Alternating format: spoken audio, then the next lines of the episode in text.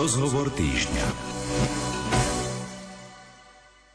My sa v dnešnom rozhovore týždňa budeme rozprávať s kurátorkou Slovenského múzea MAP pani Andreou Farkašovou o zaujímavostiach, ktoré nájdete nielen tu v múzeu, ale vo všeobecnosti, o mapách, o histórii, kartografie a verím tomu, že vás to nadchne, tak ako mňa nadchla návšteva tohto múzea. Pani Farkašová, začneme teda tou históriou, úplne, úplne najstaršou.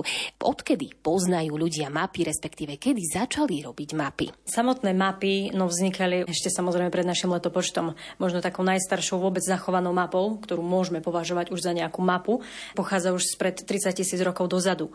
Čo znamená, že táto mapa bola nejakého územia, síce to bolo neznáme územie, lebo pravdepodobne to bolo územie, kde ľudia lovili, kde sa nachádzali, hej, to územie, kde väčšinou pracovali alebo hej, teda existovali. Táto rytina mapy je vlastne na mamuťom kle. Čo ale výnimočnosťou, bola nájdená v Českej republike Pavlov obec, no a s tým, že táto mapka, ako som spomenula, no, je to vlastne len rytinou. Čiže je to neznáme územie síce, ale môžeme to pokladať, že je to vlastne prvou nejakou mapou na svete.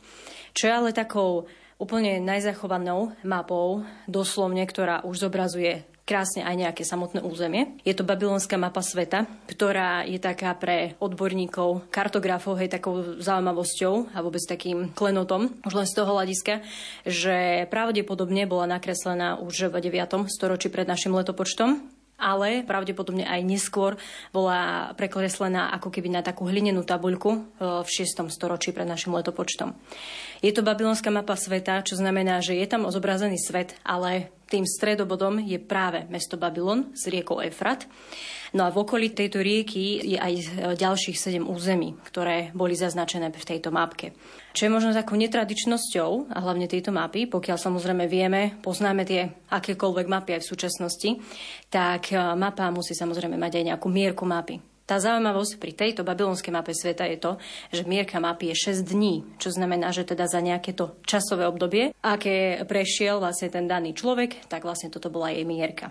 Neskôr v období v podstate boli mapy už, ktoré uh, využívali väčšinou moreplavci. Hej, pochádzali aj z antiky. Boli tu napríklad mapa Klaudia Ptolemaja, čo je vlastne mapka, ktorá zobrazovala ako prvá celý svet. V podstate aj približný ten guľatý tvar Zeme polohu kontinentov, oceánov, morí a podobne. No a túto mapu práve využíval aj od nejakých 1300 rokov neskôr Krištof Kolumbus, ktorého určite veľmi dobre poznáme všetci, pretože vynašiel nový svet, čiže Ameriku. No ale keďže používal túto mapu od Klaudia Ptolemaja, táto e, mapa e, v podstate bola dosť chybná, lebo domnieval sa až do svojej smrti, že sa doplavil do Indie.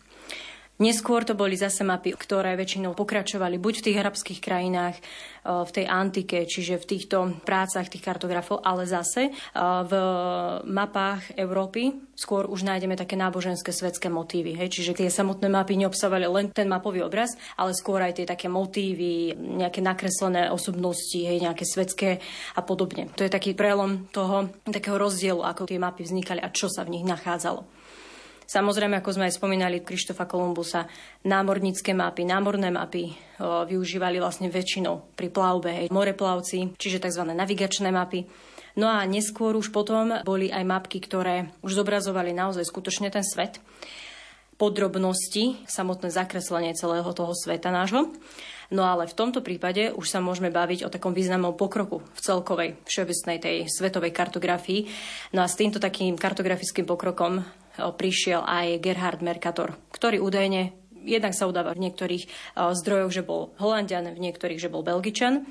Každopádne tento Gerhard Mercator vymyslel a vynašiel ako keby taký spôsob, ako zobraziť ten svet, ktorý samozrejme máme toho guľatého tvaru, do roviny, čiže na ten papier. Leže ako, keďže väčšinou v tých mapách, keď sa aj pozrieme na ten celý svet, nejaké tie skreslenia sú tam v tých mapkách. Takýchto zobrazení bolo naozaj nespočetné množstvo, čiže fakt ich bolo veľmi veľa, len e, práve tento Mercator vymyslel ten spôsob, ako preniesť ten guľatý pôvod do roviny bez toho najmenšieho skreslenia. Na druhej strane, keď sa pozrieme na tú mapu od Mercatora, sú tam nejaké také možno malé chybičky, si človek povie, ale samozrejme bavíme sa o skreslení sveta, kde to nejakým spôsobom musíte zdeformovať nejakým spôsobom skresliť, lebo skrátka guľu ako takú nevystriete nikdy do roviny na papier. Čiže toto skreslenie sa určite nachádza aj v tejto mape, lenže táto mapa od tohto Mercatora sa využíva v súčasnosti v atlasoch, v mapách, dokonca aj napríklad v Google, hej, čiže Google Maps, ktoré tiež trošičku už e, upravené to používa, ale stále tieto jeho mapy vlastne využívame na zobrazenie toho sveta. Bavíme sa vlastne o ktorom storočí? Bavíme sa o 16. storočí, konkrétne od roku 1569. Toto bola taká história map. Keby sme sa pozreli na Slovensko, aké máme tie historické mapy už nášho územia? Vôbec najstaršou prvou zachovanou mapou, kde sa naše slovenské územie nachádzalo, už je z roku 1528, čiže sme, sme už od toho 16. storočia, kedy tento Lazarus znázornil celé územie, jednak aj Slovenska, ale čo je takou typickosťou tejto mapy, je hlavne zobrazenie terénu, čo znamená, že nejakým spôsobom, keď chcel ten kartograf zakresliť vyvýšený, ja neviem, relief ako v podobe kopca, vrchu a podobne, tak využíval tzv. kopčekovaciu metódu. Čiže doslovne kopčekom v mape bolo znázornené a človek hneď vedel, že áno, ide o územie, kde je nejaký vrch, nejaké pohorie, nejaký štít. Toto bola úplne prvá najstaršia zachovaná mapa, lenže čo sa týka slovenskej kartografie vôbec, boli sme dosť vynimoční už len v tom, že zo Slovenska pochádzajú aj ďalší veľmi známi, minimálne dvaja kartografi, ktorí sa podujali na tom, že naozaj tie mapy aj slovenského územia, ale samozrejme už sa bavíme aj o širšom území, mali veľmi významný pokrok v tej kartografii, aj to, že ako sa zobrazovala tá krajina, čo všetko si v tej mape samotné mohli nájsť. Jednak to bol Samuel Mikoviny, ktorý je tiež veľmi známym menom, lebo či už je po ňom pomenovaná napríklad prvá banská škola vôbec v Európe, v Banskej šťavnici. Dokonca podľa neho je ešte vypracovaný a ešte ponechaný aj miestny poludník, ktorý je v Bratislave zase pod uh, hradom. A tento Samuel Mikoviny vytvoril tiež mapku na jeho pomery a hlavne na to, že čo a akým spôsobom využíval nejaké tie metódy spracovania toho terénu a spracovania mapy, boli veľmi, veľmi pokročilé. Napríklad využíval už, samozrejme nie tú kopčekovaciu metódu, ako sme si spomenuli pri tej Lazarovej mape, ale už to boli napríklad šrafovanie terénu. Čo znamenalo, že už sme vedeli vyčítať z nej oveľa viac informácií, bližších informácií, hlavne to bola podrobnejšia mapa. A už aj samotných tých názvov tých prvkov v mape bolo oveľa viac zakreslených. Ďalším, ale napríklad v období už 19. storočia, čiže konkrétne rok 1806. Už to bol napríklad Jan Lipský, kartograf, ktorý takisto na toto obdobie jeho mapy boli naozaj veľmi, veľmi podrobné a veľmi presné. Tam už v nich bolo zakreslených a zavedovaných toľko údajov mapových, či už názvosloví, alebo skrátka všetkých prvkov v mape, eh, že už to pôsobilo trošku aj tak preplnenie. Hej, čo znamená, že už z tohto môžeme vychádzať, že vlastne z týchto map, ktoré už pochádzali napríklad už od toho 19. storočia, sa tzv. generalizovali. Čo znamená, že sa tá mapa zovšeobecnila a vypúšťali sa prvky, ktoré už neboli podstatné v tej mape. Z toho ale napríklad vznikali nejaké tematické mapy dajme tomu nejaká automapa, nejaká turistická mapa, hej, alebo nejaká vojenská topografická mapa a tak ďalej, tak ďalej.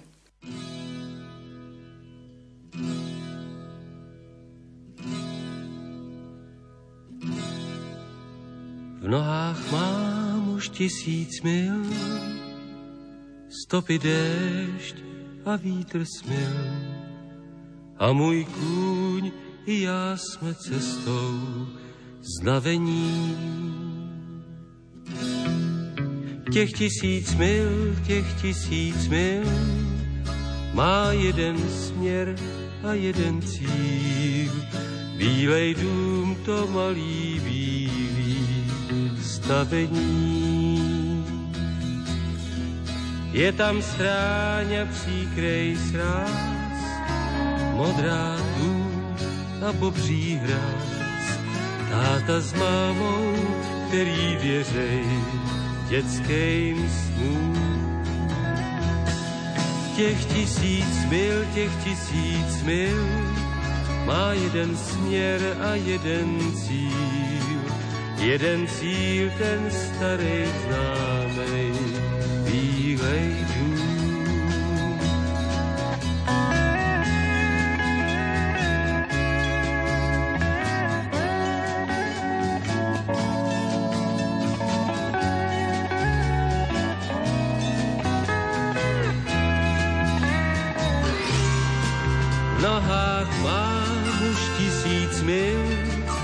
teď mi zbývá jen pár chvil.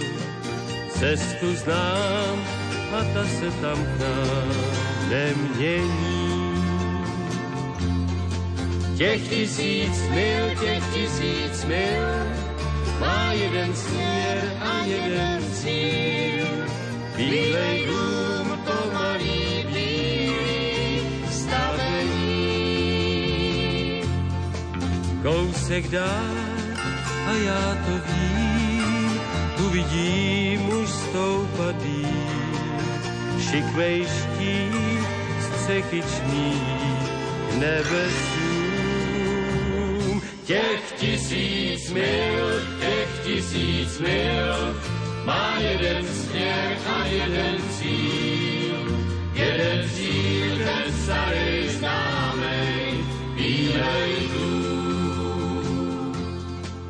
Jeden cíl, ten starý známej, bílej Jeden cíl, ten starý známej, bílej dům.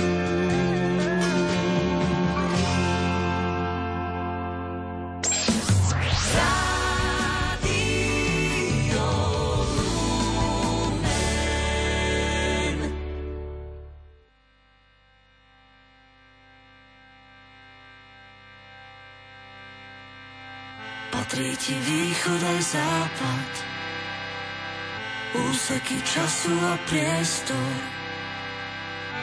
Tisíce vrchov a dolín, more, vlny, vietor.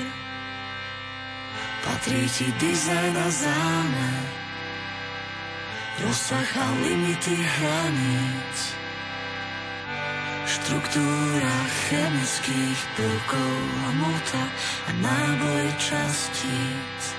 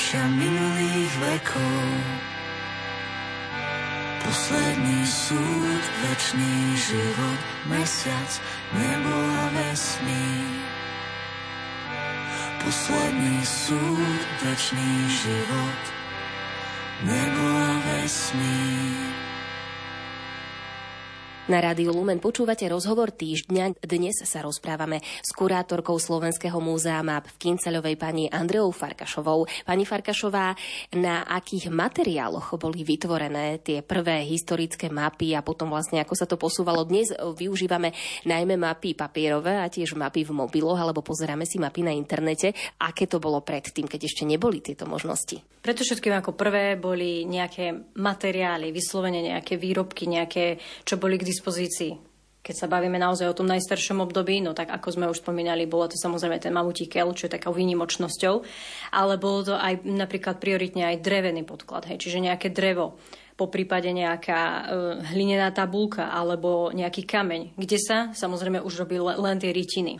Ale dokonca nie až tak dávno, a to sa prenesieme vlastne do minulého iba storočia, Od e, nejakých 50. rokov minulého storočia napríklad sa robili ešte stále e, tzv. mediritiny, čo znamená, že už sa vyrývali mapy, nie do dreva, do kameňa, ale do medi. Čiže vznikali veľmi, veľmi také významné a hlavne vzácne medené dosky, kde tie rytiny teda boli samotných hej, kartografických diel, čiže rôzne mapové diela. Taktiež boli využívané napríklad aj také špeciálne fólie, čiže využívali sa fólie, ktoré konkrétne využívala jeden kartografický podnik, ktorý bol na našom uh, území a hlavne v strednom Slovensku, priamo v Harmanci. Vojenský kartografický ústav v Harmanci využíval takúto metódu v 80. rokoch. Hej. Čiže tam sa už vyrývali tie mapy do fólií, z tých fólií sa prenášala tá mapa na papier takéto fóliové mapy alebo tie mediritiny, to slúžilo aj bežným e, ľuďom, alebo to boli vyslovene že špecializované mapy pre nejaký konkrétny odbor? Takýmto spôsobom sa robili len mapy pre vojenské účely, čiže to boli vyslovene vojenské mapové diela, ktoré boli v tom čase pri tej výrobe všetko prísne utajované. Čiže boli vyslovene len pro vojenskú armádu, väčšinou slovenského územia Československa, ale aj pohraničných regiónov ale ostatným spôsobom, už keď sa robili aj tie klasické mapy na papier, tak e, boli aj využívané aj pre tú verejnosť. Ale najmä, najmä to bolo vojenské účely. Čo všetko sa človek môže dozvedieť z mapy? Mapa je taká otvorená kniha, lebo naozaj dá sa v nej doslovne listovať, hej, keby sme to takto mali povedať. Každopádne v mape vieme veľmi veľa toho vyčítať. Musíme sa ale zamyslieť, že podľa toho, podľa tej témy, aká je to mapa. Čo znamená, že ak mám nejaký, len nejaký plán mesta, ak mám turistickú mapu, ak mám, ja neviem, katastrálnu mapu, alebo leteckú mapu, hej, samozrejme takýchto map na rôzne témy, na rôzne oblasti, naozaj strašne veľa. Ale v tej mape predovšetkým vyčítam, no nie je vždy len prioritne na tú orientáciu, ale tú mapu môžem využiť v bežnom živote kedykoľvek, kdekoľvek, ako aj pri návštevníkoch. Pýtam sa, no keď chceš vedieť zajtra, aké bude počasie, kam sa pozrieš. Naozaj s tými mapami sa môžete stretnúť kdekoľvek, môžete ju takýmto spôsobom využiť a naozaj viete v nej všetko vyčítať, čo potrebujete. Vy aktuálne máte do konca júna v Múzeu map v Kinceľovej otvorenú výstavu, krátkodobú výstavu, ktorá sa zameriava na históriu banických a jaskyniarských map.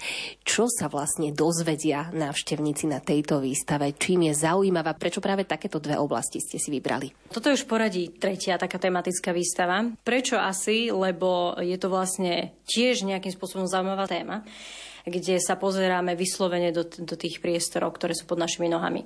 Čo si možno človek tak ani nie, možno mu to tak hneď nenapadne tá myšlienka, že no vlastne ako v podstate sa tvorí mapa, hej. Pokiaľ ja chcem navštíviť nejakú jaskyňu ako návštevník, ako bežný turista, tak automaticky idem do tej jaskyne a v podstate ani ma nezaujíma nejaká tá mapa jaskyne, ale chcem vidieť tú prehliadku, chcem vidieť ten priestor, tú krásnu sintrovú výzdobu a podobne. Ale keď sa máme naozaj pozrieť tak ako keby spätne krok pred tým, že čo vlastne hlavne podmienilo to, aby som ja tú jaskyňu mohla navštíviť, tak už sa bavíme o tom hlavne prieskume, hlavne o tom výskume samotnej tej jaskyne. A keď už tam idem preskúmať ako jaskyne alebo spelológ ten, ten jaskyný priestor, tak samozrejme musím to nejak zdokumentovať. A to je hlavne prostredníctvom tej mapy. Čo ale je takú zaujímavosťou a čo v podstate môžu aj tí návštevníci vidieť alebo možno sa dozvedieť u nás, no už len to, že tie mapy, či už jaskyň alebo teda bani, uh, si môžeme tak porovnať uh, s akoukoľvek mapou, ktorá vás ako prvá napadne. Čo znamená, že to sú všetko povrchové mapy. Povrchová ako katastrálna mapa, ako, ja neviem, uh, mapa mesta alebo nejaký plán, hej, nejaké budovy alebo čohokoľvek. Toto všetko sú povrchové mapy, ktoré tak ako v úvodzovkách dajú sa jednoducho spraviť. Ale keď mám spraviť mapu, ktorá je vyslovene v podzemnom priestore, už len vôbec preskúmať ten priestor a spraviť, spracovať toho mapu, tak je to veľmi náročné, nie len z časového hľadiska, ale aj z fyzického hľadiska a hlavne ten spelológ, ten prieskumník tam ide na vlastné zodpovednosť, na vlastné riziko. To je takou aj zaujímavosťou aj to, že vôbec ten návštevník sa môže dozvedieť, akým spôsobom sa tvorí tá mapa, čím vôbec sa merajú tie údaje, čím sa merajú tie samotné priestory jaskyne, ako samotná mapa vyzerá, ako sa prezentuje v rôznej forme, či už tej papierovej, kedy napríklad ešte stále aj dnes v súčasnosti ručne robíme tie mapy, ale aj napríklad už prostredníctvom nejakých merackých prístrojov, ktoré vám automaticky vytvoria tú mapu. No a v podstate máte to ako keby mapu v počítači. Toto boli tie mapy jaskyň, mapy baní. Je to podobné? Predstavujem si baníka s čelovkou, alebo teda keď ešte hovoríme o stredoveku napríklad, alebo novoveku, tak s nejakou fakľou, ako teda ide do podzemia, e, vidí pred sebou tmu, že ako vôbec zachytával ten priestor. Banské mapy tiež sú špecifickou témou vôbec, ako vznikala hej, tá mapa, alebo ako ju spracovať. Tie mapy sa skôr robia ako tzv. na povrchové mapy, čo znamená, že najprv mám buď nejakú katastrálnu mapu ako podklad, alebo e, mapu s e, vrstevnicovým systémom, čiže tam mám zakreslený ten výškopis. A do toho len sa zaznačia vlastne všetky tie náleziska, tie ložiska, hrudné žily a podobne, ktoré sa nachádzajú v tom danom priestore. Každopádne ide o to, že samozrejme tí baníci museli tie priestory preskúmať a hlavne ich sprístupniť. Či už sa bavíme o dolovaní, ja neviem, teda na strednom Slovensku, hej, čo bolo veľmi známe, či už zlato, striebro alebo meď. A s tým, že tieto mapky aj poukazujú na tie náleziská, tie ložiská, kde sa toto nerastné bohatstvo nachádza. No a v podstate takéto mapy môžu aj návštevníci u nás vidieť práve pri príležitosti tejto tematickej výstavy. No pokiaľ už v konkrétne nejakom inom múzeu, ktoré sa zaoberá touto banskou činnosťou, banskými mapami, takéto mapy asi nikde inde nenájdete už len z toho hľadiska, že naozaj sú výnimočné a hlavne tým, že máte to taký, taký podklad a takú ako predstavivosť, že kde všade sa nachádza to nerastné bohatstvo. Napríklad aj to najkrajšie a to je to zlato.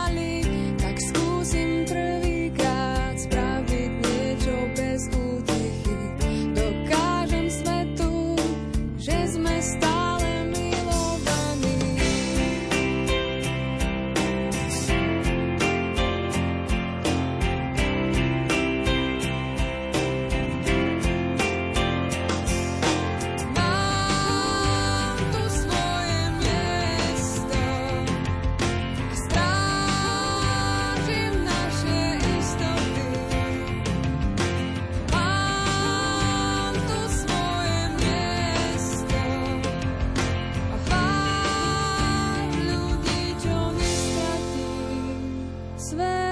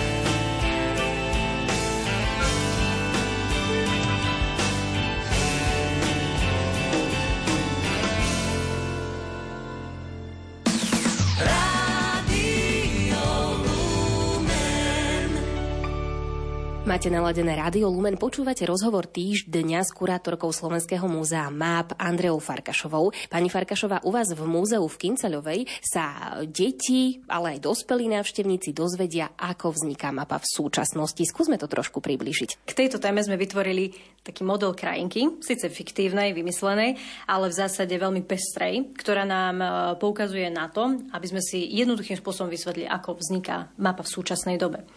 E, samozrejme sa rozprávame o práci s počítačom, s tým, že tí kartografy robia vo rôznych počítačových programov a jeden z tých počítačových programov máme aj k dispozícii priamo v našej expozícii, kde si návštevník môže vyskúšať tie prvé základné práce kartografa, kde si môže tú krajinku našu vymyslenú ako ten model preniesť a vytvoriť v mape, ktorá je v počítači. Jednoduchým spôsobom je to aj vysvetlené priamo na tých ukážkach, ktoré sa nachádzajú aj na tomto stanovišti, ale v zásade nad touto krajinkou napríklad letia lietadlo, čo je tam nie len tak náhodou, ale je tam maketa lietadla z toho dôvodu, že bavíme sa najmä o leteckom podklade, čiže nejakom podklade pre kartografa, aby vedel z tej leteckej fotografii, z tej ortofotosnienky spracovať mapu v počítači. Vyzerá to tak, že vlastne ten kartograf dostane fotku nejakého územia a teraz čo ďalej? Ako s ňou má pracovať, aby z toho vznikla mapa? Priamo v tomto programe, ktorý aj máme, je táto letecká fotografia priamo vložením do tohto počítaču a s tým, že podľa tejto fotografie leteckej sa už samotné prvky, všetky dané prvky, ktoré mám v tej krajinke, sa obťahujú. Čiže na jednej strane si poviem, že áno, je to jednoduché, ale na druhej strane už len tým klikaním myšou, hej, a tou prácou na počítači musí tá mapa naozaj byť presná. Čiže mne tá letecká fotografia pôsobí naozaj len ako podkladový materiál, No a do ktorého ja už tie mapové prvky zakresľujem. Či je to nejaký bodový prvok, nejaký plošný, líniový, alebo už samotné značky, názvoslovia, aby bola naozaj komplet, komplet hotová, podrobná a hlavne presná tá mapka. Čiže tieto úkony, samotné tieto doplňanie prvkov, ja neviem, tej legendy napríklad, si aj ten návštevník môže takýmto spôsobom jednoduchým vyskúšať. Keď hovoríme o mierke, kedy si to bolo na dni, dnes je to na centimetre? Tak ako sa aj e, žiaci už len začínajú učiť čítať tú mierku mapy, tak samozrejme je to jedna ku a nejakých 5000 cm na mape, alebo ja neviem teda uh, milión alebo podobne. Čiže tie mierky mapy samozrejme už sa podľa tej veľkosti samotného územia stanovia. Dnes máme letecké snímky, na základe ktorých potom kartografi spracujú dané územie. Odkedy môžeme hovoriť o histórii leteckého snímania, alebo ako to nazvať, leteckých snímok pre kartografiu? Možno to niekoho aj prekvapí, lebo také prvé vôbec letecké fotografie, nejaké letecké snímky, vznikli v roku 1907 ale žiadnym dopravným prostriedkom, v ktorom sedel ten človek, alebo nejakým iným zariadením, ale práve to bol holub, ktorými takéto fotografie vznikli. V podstate ide o taký zaujímavý príbeh jedného nemeckého lekárnika, ktorý v roku 1907 svoje holuby využíval väčšinou na prepravu liekov, nejakých tých svojich receptov v danom území, ale každopádne jedného času sa mu tie holuby začali túlať. Čo znamená, že mu prišli o 2-3 týždne neskôr domov, nevedel, či vôbec dorazia domov, hej, čo sa deje s nimi, kde sa nachádzajú. No a tak vymyslel, že im pripevní na brúško, na ich trúb taký malý fotoaparátik, ktorý samozrejme musel vážiť tak ako tie lieky, čiže to bolo takých nejakých maximálne do 90-100 gramov, aby ten holub samozrejme s tým vedel aj zlietnúť a vôbec lietať. No a týmito fotoaparátmi, keď už sa naučili tie holuby lietať, už v tom priestore, hlavne keď teda vzlietli, už sa ten aktivačný systém na tom fotoaparátiku aktivoval a jednoduchým náhodným fotením sa vlastne vznikli fotografie.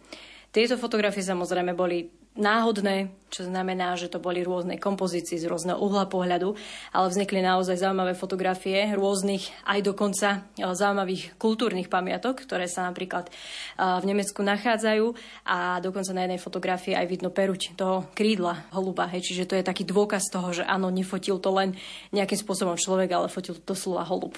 Takže takýmto spôsobom vznikli také prvé fotografie letecké, ktoré Tento nemecký lekárnik dokonca si dal patentovať a využívali sa, možno to niekoho teraz už naozaj prekvapí, využívali sa aj pre vojenské účely, pre vojenskú armádu. Zmenilo sa to potom nástupom lietadiel? Samozrejme, tieto fotografie nejaký ten krátky čas sa využívali. Naozaj skutočne, že ich využívali ako letecký podklad aj tá vojenská armáda, ale už tým, že prišli prvé lietadla, už si vedeli samozrejme tí vojaci veľmi jednoduchým, teda rýchlým hlavne spôsobom spracovať tie fotografie, fotiť priamo z tých lietadiel. Slovenské múzeum má byť vlastne súkromné múzeum, vlastní vás súkromná firma, ktorá sa zaoberá výrobou map, aj ručne maľovaných map a ďalších vecí, kníh a podobne. Takou zaujímavosťou je, že teraz vidím z okna vašej kancelárie aj také malé lietadielko. Toto tiež využívate v súčasnosti pri tvorbe map? To, čo návštevníci dokonca aj nie každý deň, ale uh, už v poslednej dobe môžu vidieť doslovne za Múzeum Map a za budovou odparkované je taký lietajúci stroj, ktorý využívame aj priamo na konkrétne na letické fotografovanie, ktoré využívame potom aj na tvorbu maľovaných map, ktoré sú ručne robené. Tento lietajúci stroj je taký výnimočný už len v tom, že je to tzv. gyrokoptéra alebo vírnik tzv., ktorý je u nás na Slovensku prvý a jediný, ktorý reálne môže nielen lietať, ale chodiť aj po cestných komunikáciách. Takže trošku sa asi tak každý jeden otáča, že čo to ide po ceste, lebo možno naozaj málo kto to vôbec pozná. Má to veľmi veľké výhody, ale hlavne, prečo my to využívame, tak tento vierník používame na tie letecké fotografovanie, aby tie letecké fotografie využil aj maliar, čo znamená, že ten maliar robí aj paradoxne v súčasnej dobe stále ručne robené maľované mapy. Maľované mapy sú takým typickým našim aj produktom nášho vydavateľstva, pretože môže ich nájsť návštevník kdekoľvek v meste, na turistike, kdekoľvek po Slovensku, dokonca aj v Českej republike. Prečo sú dôležité letecké fotografie? Sú hlavne z toho dôvodu, že maliar to využíva ako podklad. Čiže s tým, že má nafotený ten daný objekt, respektíve tú danú lokalitu, celé to územie, celé to mesto z rôznych uhlov pohľadu, ale z toho leteckého, tak vie si lepšie vizuálne predstaviť, ako ten objekt daný vyzerá ako tá krajina vyzerá aj z hora. Preto sa nevyužívajú len tzv. ortofotosnímky, ktokoľvek využíva napríklad Google Maps. Sú to ortofotosnímky, kde vidíte len strechy budov. Hej. Ale my potrebujeme najmä a hlavne ten maliar vidieť, aby ten si predstavil celý ten objekt a celú tú danú krajinu z rôzneho uhla pohľadu. Preto sú vhodné práve tieto letecké fotografie, ktoré využíva pri tvorbe tejto maľovanej mapy. Hey!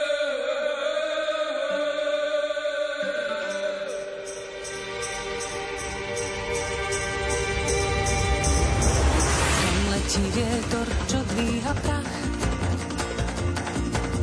Čo skrýva rieka, veľa si má.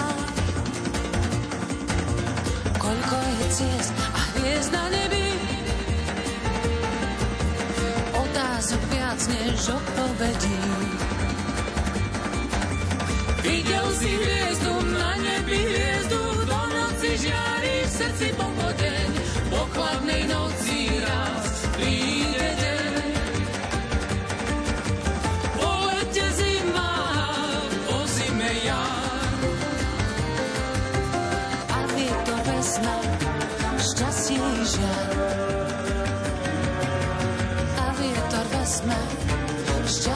žiaľ. Pozeráš hore odhodlane, stane sa to, čo je nám dané. Tak ako strom, či v lese zviera,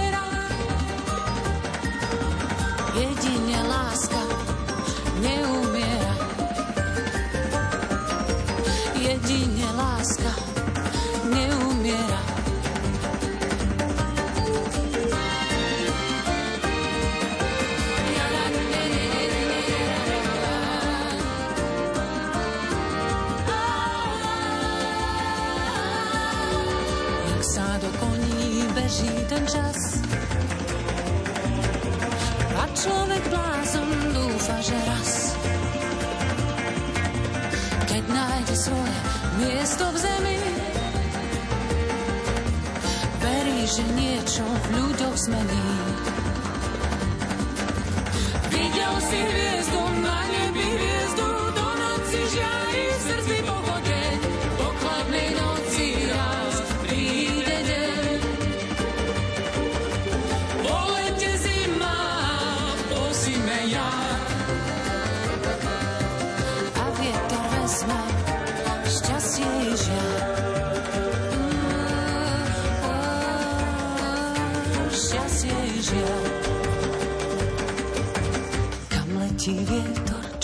dvíha prach?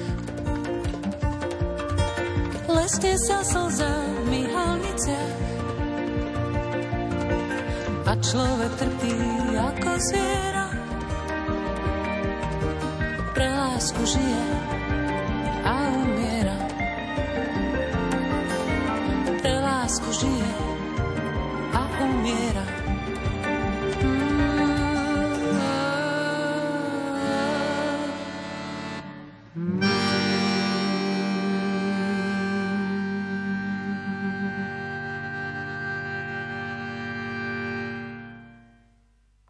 sa vyberiete na návštevu do Slovenského múzea MAP v Kinceľovej pri Banskej Bystrici, tak stretnete jednak našu hostku, kurátorku a lektorku pani Andreu Farkašovu, ale napríklad môžete sa niečo nové naučiť pri virtuálnom pieskovom modeli. Tých na Slovensku zatiaľ nie je veľa. O čo konkrétne ide? Najväčším takým interaktívnym modelom a hlavne takou interaktívnou pomôckou aj pri samotnom výklade v expozícii máme tento virtuálny pieskový model krajinky, bol prvý u nás na Slovensku vôbec, keď sa Slovenské múzeum map otváralo, ale už ho môžete nájsť teda napríklad aj na Liptove, ale každopádne veľmi, veľmi ešte to nie je rozšírené, skôr je to v zahraničí, pretože tento virtuálny pieskový model vám zobrazuje nejaký typ krajiny, ktorý si reálne vy samotne s vlastnými rukami viete vymodelovať. Čo znamená, že doslovne viete prenášať hory, svojimi vlastnými rukami viete si spraviť rieku, ktorá zrazu sa pretvaruje do nejakej delty až do nejakého mora, aj s nejakými malými ostrovčekmi.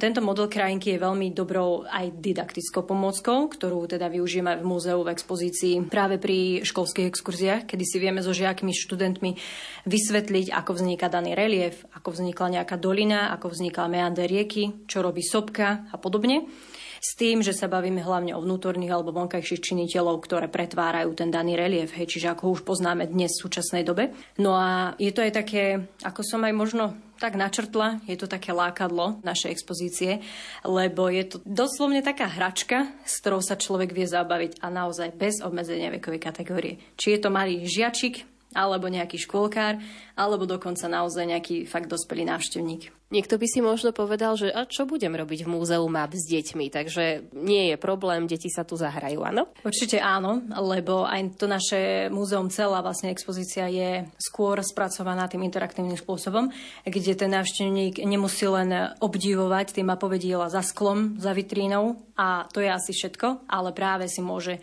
niečo aj tvoriť, vyskúšať, modelovať ako sme si spomínali, vyskúšať konkrétne tvorbu tej mapy. Či už v súčasnej dobe, ale dokonca aj v minulosti, ako sa robili mapy. Čiže je to zaujímavé aj e, naozaj pre tých mladších, až naozaj po študentov alebo až vysokoškolákov. Čiže veľmi, veľmi radí k nám chodia hlavne tie školské exkurzie základných, stredných, dokonca aj vysokých škôl. Dozvedia sa niečo nové, vo vitrinkách máte vlastne vystavené aj rôzne prístroje, ktoré slúžia na výrobu map, alebo slúžili kedysi na výrobu map. E, je tu teda ten počítačový program, ktorý sme spomínali, takže môžu si žiaci, ale aj dospelí vyskúšať, ako sa tvorí mapa v súčasnosti. Takisto sa dozvedia niečo o histórii Vojenského kartografického ústavu v Harmanci, takže oplatí sa prísť. V súčasnosti teda do konca júna je tá krátkodobá výstava o jaskyniarských a banických mapách a už od júla na prázdniny pripravujete niečo nové pre svojich návštevníkov. Čo konkrétne, akú krátkodobú výstavu tento raz budeme môcť vidieť počas letných prázdnin? Štvrtou už v poradí, takou tematickou špecializovanou výstavou bude od júla. Budeme vystavovať dokonca originály historických map ktoré sú niektoré aj rozmery tých map dosť veľmi veľké, čo znamená, že naozaj sú vyskladané z niekoľkých mapových listov, čo znamená, že z 20 až 30 mapových listov. Takže taká jedna mapa bude na celú jednu stenu. Takéto staré mapy a vôbec táto výstava, ktorá sa nám črtá a ktorá teda bude k dispozícii pre návštevníkov, bude taká jedinečná naozaj v Strednej Európe pretože tieto mapy naozaj málo kde by ste mohli vidieť ako návštevník, pretože naozaj sú výnimočné už len nie tým, že je to samotný originál, ktorý je reštaurovaný, ale aj tým, z akého obdobia sú tie mapy. Buď to budú teda aj Rakúsko-Horsko ešte, ale takisto aj mapy z Moravy, z Čiech a hlavne aj to naše slovenské územie. Čiže to budú 300 rokov staré mapy, ktoré naozaj sa určite oplatí vidieť. Pani Farkašova, majú ľudia záujem o mapy, kupujú si ich stále, alebo už skôr ťukáme tak do mobilu a hľadáme cez GPS, čo potrebujeme? Sú návštevníci samozrejme, ktorí, alebo aj turisti už všeobecne, ktorí preferujú vyslovene tú digitálnu formu. Hej. Čiže určite je jasné, že radšej zapnem si navigáciu, radšej si zapnem nejakej mobilnej aplikácii, že je to jednoduchšie, možno rýchlejšie pre nich ale povedzme si pravdu, má to dosť veľa aj nevýhod. Pokiaľ idem na turistiku, nie že len prší alebo náhodou nevidie počasia a že mi uh, stále mokne displej, ale samozrejme aj môže byť nejaký výpadok signálu, zlieha batéria, čokoľvek sa môže stať, hej, čiže ak sa zamyslíme aj nad tým, ale čo možno aj takou veľkou nevýhodou je pri tomto používaní takýchto map priamo v mobile, tak je to to, že to moje územie, ktoré si ja chcem prejsť, ktoré chcem navštíviť, určite si nemôžem celé zobraziť priamo v tom samotnom displeji. Vidím tam len nejakú malú časť, keď si to oddialím, už tam zmiznú nejaké zaujímavosti, ktoré ma zaujímajú, ale zrazu už tam nie sú. Papierová mapa, keď si ju rozložím, už tam mám to celé územie, viem si jednak aj naplánovať tú turistiku, taktiež aj uh, mám vždy pred sebou celé to územie, čiže aj keby náhodou som chcela zmeniť nejakú trasu hej, pri tej turistike, tak samozrejme viem to rýchlejšie s tým uh, pracovať, s tým manipulovať.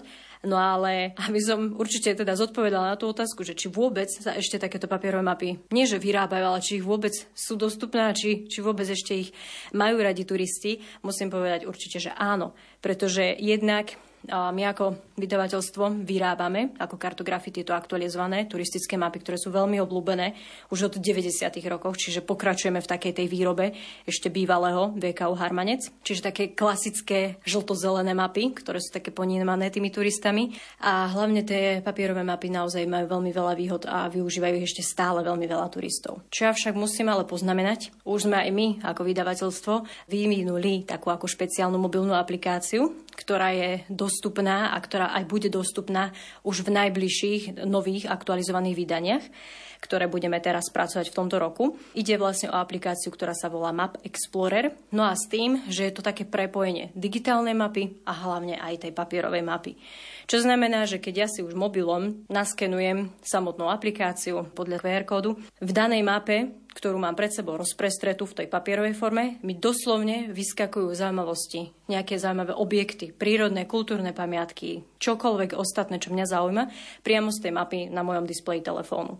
Čo znamená, že teda ja si môžem veľmi, veľmi jednoduchým a rýchlým spôsobom naplánovať trasu, naplánovať to, že kam sa zastavím, kam pôjdem, kam sa obytujem, kam sa pôjdem napríklad najesť. Takže toto je takou najväčšou novinkou a Veríme v to, že tieto papierové mapy budú mať ešte ďalšiu tradíciu a fakt ďalších aspoň tých pár desiatok rokov ešte budú aj k dostupnosti a budú ich mať ľudia radi.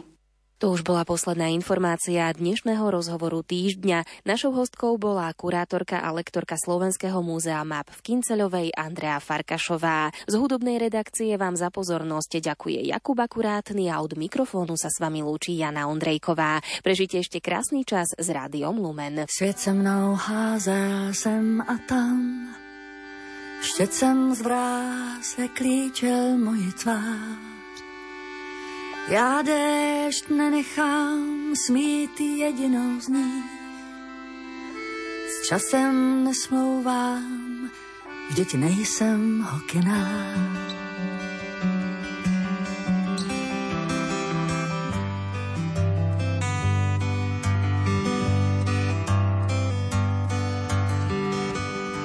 A kolik lásek v duši zní, kolik šrámů po nich mám. Vítr mi nezhojí ani jediný z nich. S každou tou jizvou teď okus líp se znám.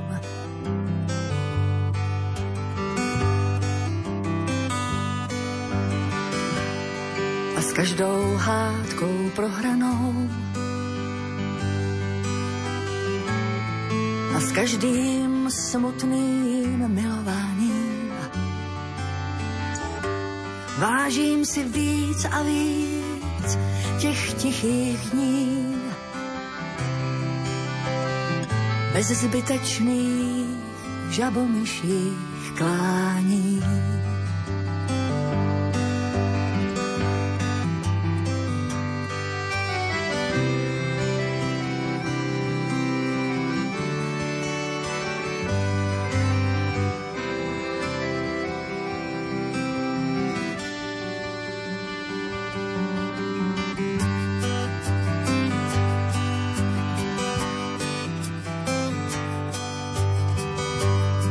Kdo čarokrásnou krajinou i nevlídnými pustinami Netrápím se dávno tím, kudy kroky mé jdou. Když kus té pouti půjdu ještě s vámi.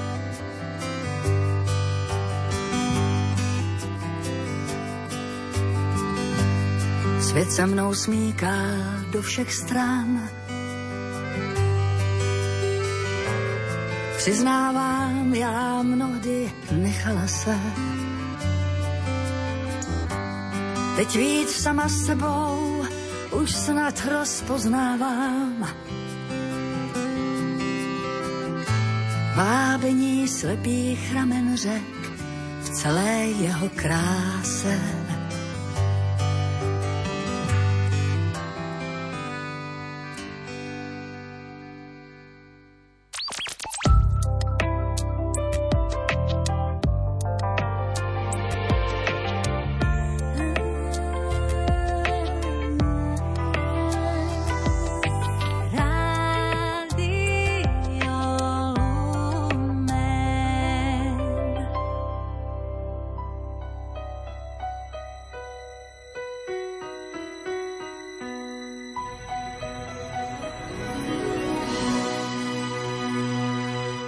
Nádherná perla, veľmi